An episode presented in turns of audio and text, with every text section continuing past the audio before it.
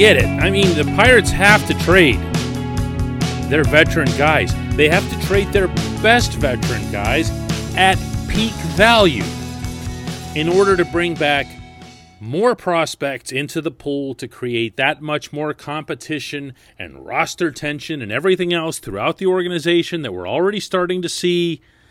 But I've got one player, one older player, where I'm drawing the line. Good morning to you. Good Tuesday morning.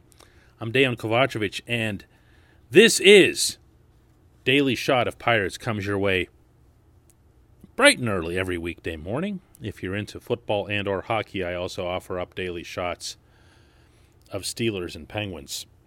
Pirates are back in action tonight in St. Louis, 7:45 p.m. Eastern Time. First pitch, JT Brubaker's on the mound.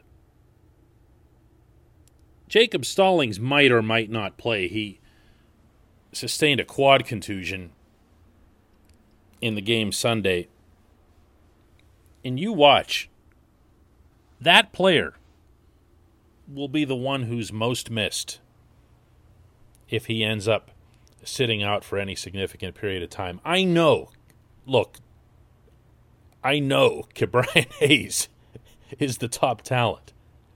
I know he's the one everybody wants to see.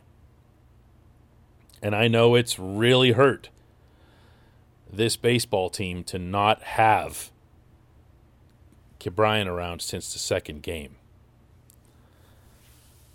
But the more I see of Stallings and what he does in all facets of the game, the less inclined I am to give him up. I don't need to tell you. If you're listening to a show called Daily Shot of Pirates, I don't need to tell you what Stallings brings to the equation he might be the best defensive catcher in all of baseball. And on top of that, he bats right around where he is now pretty consistently. He's at 257 right now, 805 OPS, occasional pop. More than occasional, it seems. Big hits. Loves to come through for his team, shows that excellent in dealing with the pitching staff and being a liaison between the coaches and the pitching staff where it's needed. If you saw his emotional reaction the other day when Mitch Keller got the big strikeout, and when I say emotional, wasn't for himself, he was looking right back at Mitch when he made the hand gesture. This is this is a player that you want around. This is a player who makes the people around him better, in particular, the pitchers. They will sing the praises of Jacob Stallings in a way that I never could. They'll do it mostly about his ability to block pitches in the dirt and what that affords them the luxury of doing when they're out on the hill, including with guys on third base. Doesn't matter. Doesn't matter. He'll call for a pitch in the dirt, and the pitcher will throw it with conviction, knowing it's not going to the backstop. Doesn't matter who's on base, where, what the situation is. That's what they'll talk about more than anything else. But he also leads the majors in quality pitch framing, according to advanced analytics. He controls the running game when his pitchers are cooperating. And if you have a young staff, which the Pirates have and are going to have for the foreseeable future, the last thing you'd want is to have that young staff navigating its way through the majors in their first year, second year, or rookies, depending on how you know how quickly Jack Leiter or Kumar Rocker were to come up if they end up being the Pirates' number one overall draft pick this summer. There are no catchers in this system. Not at any level. There is not a single catcher who could be considered a prospect in this system. Not yet. They might emerge, but they aren't there yet. And I can't think of anything more calamitous than putting together real live major league potential arms, especially the starters who need that rhythm, and then lining them up with lousy catchers. I just don't think you can do it. I don't think you can afford to do it. I don't think you can afford to send out Jacob Stallings. In fact, I'll take this to a different extreme. This portion of Daily Shot of Pirates is brought to you by the North Shore Tavern. That's the home of Steak on a Stone and also home to the planet's only fully dedicated pirate sports bar, front to back, every wall, every inch of every wall. If you've been there, you know what I'm talking about. Nothing but buckos. It's directly across Federal Street from PNC Park, right next to Mike's Beer Bar, which is the companion venture on that corner. If you've been to Mike's and you loved it, you'll also love North Shore Tavern. A little bit of a different experience, especially that steak on a stone thing. Has to be tried to be believed. North Shore Tavern, right across from PNC Park. I'd approach Stallings about an extension. It's not mandatory, it's not necessary, and there are a lot of teams that believe that you don't offer a contract until you absolutely have to. I'll tell you what Stallings' contract situation is first. A, he's 31 years old, but he's only got two years and change of service time to his name. He's arbitration eligible for the first time next year in 2022. What that means, short version, the Pirates already hold his rights for the next three years. He's currently making 1.3 million. Arbitration, he'll end up making significantly more. He won't be breaking anybody's bank. So they they're able, eminently able, to hold on to him for another three years without worrying about anything. And you never know. Catchers don't last as long. They get concussions, their knees go bad, and whatever else maybe it is the right approach to just go year by year. I, I, I don't know. I don't feel good about it. I don't feel good about it. I think this is a player that you could approach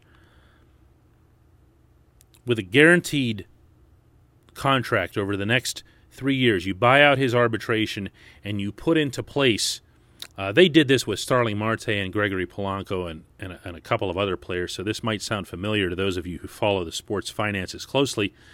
You put in club options that buy out, from the club standpoint, a year or two of free agency. So if you decide you want that player, you have to pay up at a certain level. If you decide that you don't want that player for those years, you pay a much, much, much, much, much smaller buyout figure. But this way, you set up Stallings with basically his main contract for his career. And you make it known to everyone at every level of your organization, including, by the way, should it come to pass, potential free agent pitchers that this is our catcher. This is the guy we're going with. He's going to be here in Pittsburgh. We're not trading him. We're not moving him. We're not selling him off. If you come to pitch in Pittsburgh, you will be pitching to this extraordinary catcher. I have not made any kind of a fuss, really, about the payroll nosediving as it has because I get what's going on and I get that in two or three years, you're going to want to see that payroll go not up, way up, to make sure that you're keeping the people who are the parts, the vital parts of your future.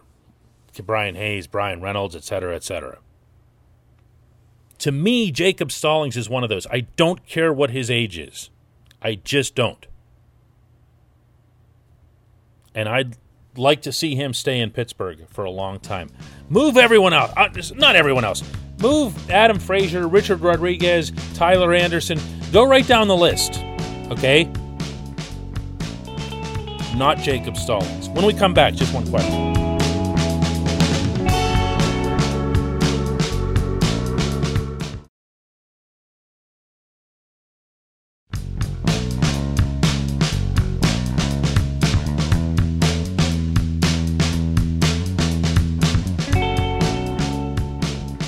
Back. It's time for just one question, and today's comes from Oren, who asks With Ka'ai Tom being a Rule 5, do you think there's any talent there worth keeping him on the roster? They also could offer him to the Mets, and if they really like him, then pick him out as a free agent. I can't see why any other team would waste a roster spot. And by that, I'm sure you mean you know, just on Rule 5 picks in general. Funny thing is, is the Pirates are about to have three of those guys on the roster when Jose Soriano returns from a long term injury, along with Luis Oviedo and, of course, Tom. A lot, not a lot of people realize that Tom is still a Rule 5 guy because he's now on his second team this year in that chain. But all of the Rule 5 restrictions still apply to him. I'm not going to lie, I'm not crazy about the guy. I understand, appreciate, and embrace the importance of getting on base to offense. I also understand, appreciate, and embrace that you need to be able to hit the ball in order to play in the majors. And Tom has done that eh, sporadically at the big league level and understanding that it's a small sample size. But I look at his at bats and I see him as someone who's looking to work a walk. And when I see you do that and the pitcher is on deck, man, I'm I'm tuned out. I'm tuned out. And he's done it more than once. Uh, there are times you've got to be looking to swing the bat. And in fact, Rick Eckstein's own stated approach is that you should always be thinking aggressively, but do that while focused on a small specific quadrant of the strike zone. So, yeah, in theory, you could say, all right, look, Tom has an excellent eye, which he really does and always has and he finds ways to uh, get the pitch that he's looking for, or at least avoid the pitches that he's not looking for. And he can be coached into becoming that player who does find that sweet spot and does feel that aggression and go after the ball. But I haven't seen a whole lot of that in my time watching baseball, have you? I, I haven't seen a whole lot of players who are just uh, conditioned to work walks and then all of a sudden become really aggressive at the plate. Um, if you think to the, the guy that I consider to be the role model in this regard in all of baseball, Joey Votto in Cincinnati, there isn't a walk that Joey Votto doesn't love. But Joey Votto also gets it that when he sees his pitch, he's not messing around. He's playing in the Great American Bandbox. If he puts his bat on it, there's a really good chance he'll get four total bases out of it. He has found the perfect mix of those two things. But Joey Votto had that upon arrival in Cincinnati. He had that all through the Reds system coming up the ladder. He didn't acquire it late in his career. Uh, Tom's not a kid.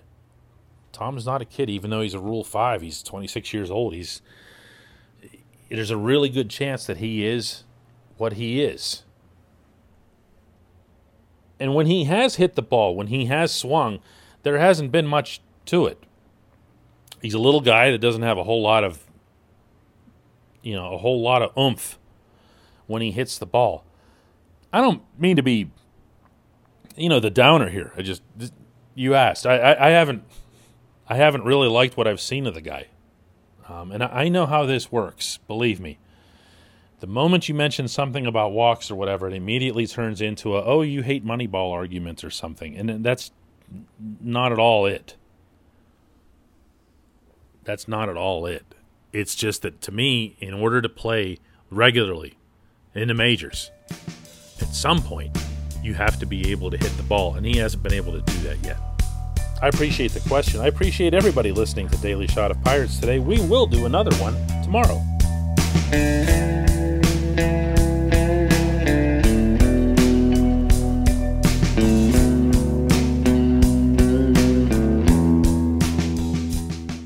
Point Park University in the heart of downtown Pittsburgh, they understand there's no substitute for real world experience and career building connections. Their innovative curriculum engages students with distinctive experiential learning opportunities. Point Park's pioneering co op program empowers qualified students to work in full time, paid positions with their corporate partners while earning college credits. Visit pointpark.edu/slash works to learn more. Career ready. That's the point. Point Park University. Your front door, your car, your gym locker, your gun. Safety is a habit. Learn more about how to keep guns safe and secure. Visit projectchildsafe.org.